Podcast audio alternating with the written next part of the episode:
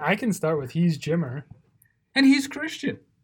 Welcome, back, to Two PTs and a Bag of Chips. We are getting really good at this. It's almost like synchronized swimming. You got no idea how hard it is until you're upside down in the pool, And there's water going into your brain. trying to figure out which way your toes are supposed to be pointing. They do always look silly though with those like nose holder The things. nose clamps are, are kind of weird. It's a weird setup. I, I, But if you are upside down, there's probably a good likelihood that water's going to be pouring into. that's a good point. I've never personally treated a synchronized swimmer before, so potentially a very safe sport. I have. You have. Yeah, Wow. yeah. Yeah. Can't recall what the injury was, though. Probably not a knee injury though. No, no, probably more like like a pierced eardrum or Oh.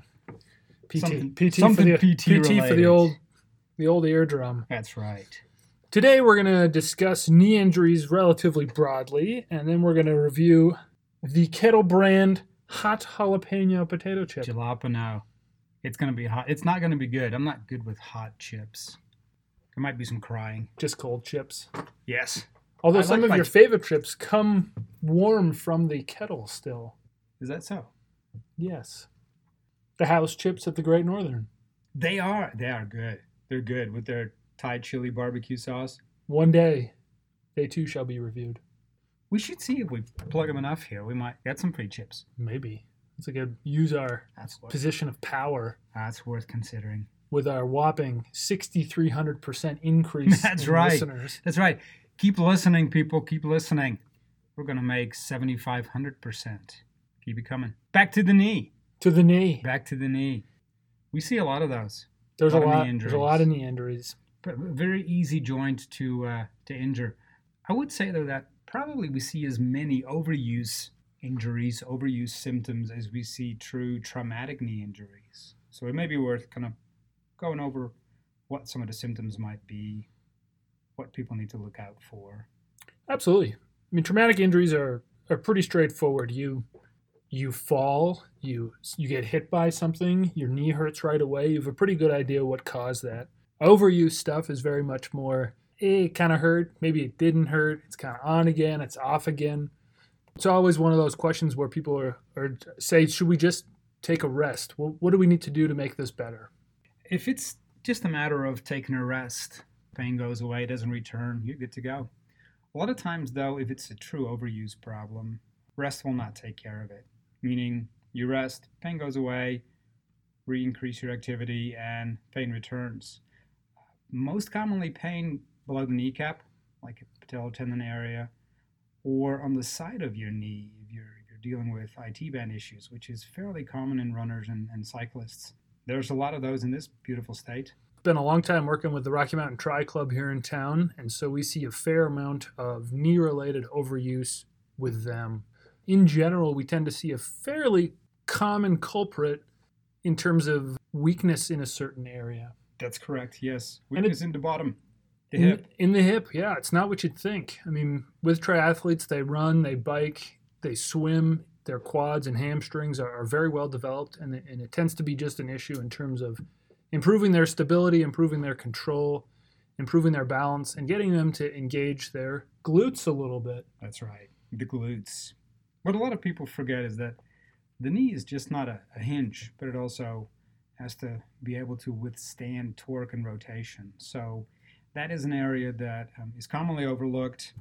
You know, everybody strengthens the quads and the hamstrings. They're easy to do, but people forget that there are gluteal muscles that assist in controlling rotation of the knee. So an area to keep in mind when you're working out, address your hips. Or if you're not working out and you have some symptoms that you're not not um, sure of what might have contributed to that, come see us. Colorado is a direct access state, meaning you can self-refer. You do not need a doctor's referral. You can come see us and um, and schedule a, a free consult, and we'll take a look at what the problem might be, what you might be doing to to aggravate your knee, and um, and we can take it from there. So our consults are about 20 minutes or so. We uh, we schedule them throughout the day whenever we're available. Uh, several individuals will will come and we'll give them you know one or two ideas. Maybe they bang their knee and it's just a little bruise and they don't need to come back. And every once in a while, somebody comes in for for you know an extended PT visit.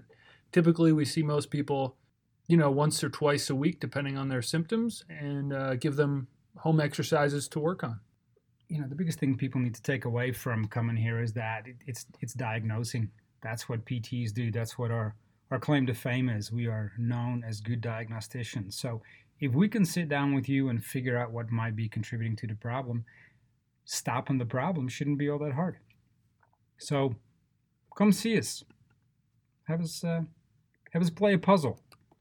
We um, we love puzzles. And and talking about puzzles, we got a, a comment of one of our listeners who was also a former client. And since we can't use names, not to violate HIPAA You rules, don't, you don't want to violate HIPAA. Oh, no. though. So That's a let's big just no-no. uh, let's let's call it Courtney. Court- a random that's a- name. there's enough of those that Courtney. that's not a So yeah. so Courtney, wink wink, asked us if we could nudge nudge. say no more, know what I mean? Just as if we could discuss some trivia, maybe, because there is a uh, there's an ongoing series of trivia questions that that go around at the clinic. So there may be something that we could consider. We could consider We could not consider. perha- perhaps not. Should we? Should we pop a trivia question? Let's go with one today. One, the largest desert in the world. That's an easy one. Kind of to get people into into the frame of things. We'll give you the answer next week. If We you haven't figured it out by then, We, we, we might. I mean, you can just Google it. That's cheating. No, That is no, cheating. Yeah, there's no. che- there's We no- frown upon Googling around No here. Googling. Yeah, we gene. It's way, way funner. It's, Instead it's of Googling, we, we like have our own Siri Alexa. or Alexa, We have our own Alexa. Her name is Jean. but it has legs and does awesome stuff. Yes, she does. She's She's awesome. amazing. She's camping next week. Oh, Yeah. That's good So to we know. have to- Well, it's chip time anyway. That's right. Time So- for the chips. We are Kettle Brand potato chips, hot jalapeno. Great taste, naturally. What was the uh, chip to air ratio? Since that's something that you want to Oh add. yeah, to that's a our- good that's a good point. The chip to air ratio is a situation where when you open the bag and there's like a quarter of the bag is filled with chips and the rest of the bag is filled with air. Lots that's of the air. chip to air ratio. So in this particular bag we have probably a Fifty percent chip to air ratio. I If wouldn't not even I wouldn't more. even be that generous. I would say it's probably 30% chips, 70% air. Yeah. I can't see from over here. Maybe Yeah. a, maybe a third, Yeah, we, we took some out already. two. There's there's a hand, But- there's a handful out. Let's go 40. 40% chips, 40% chips, 60% air. 60% air. That's not a good ratio. Good to know. Chip time. Okay, you ready? Go. Cheers.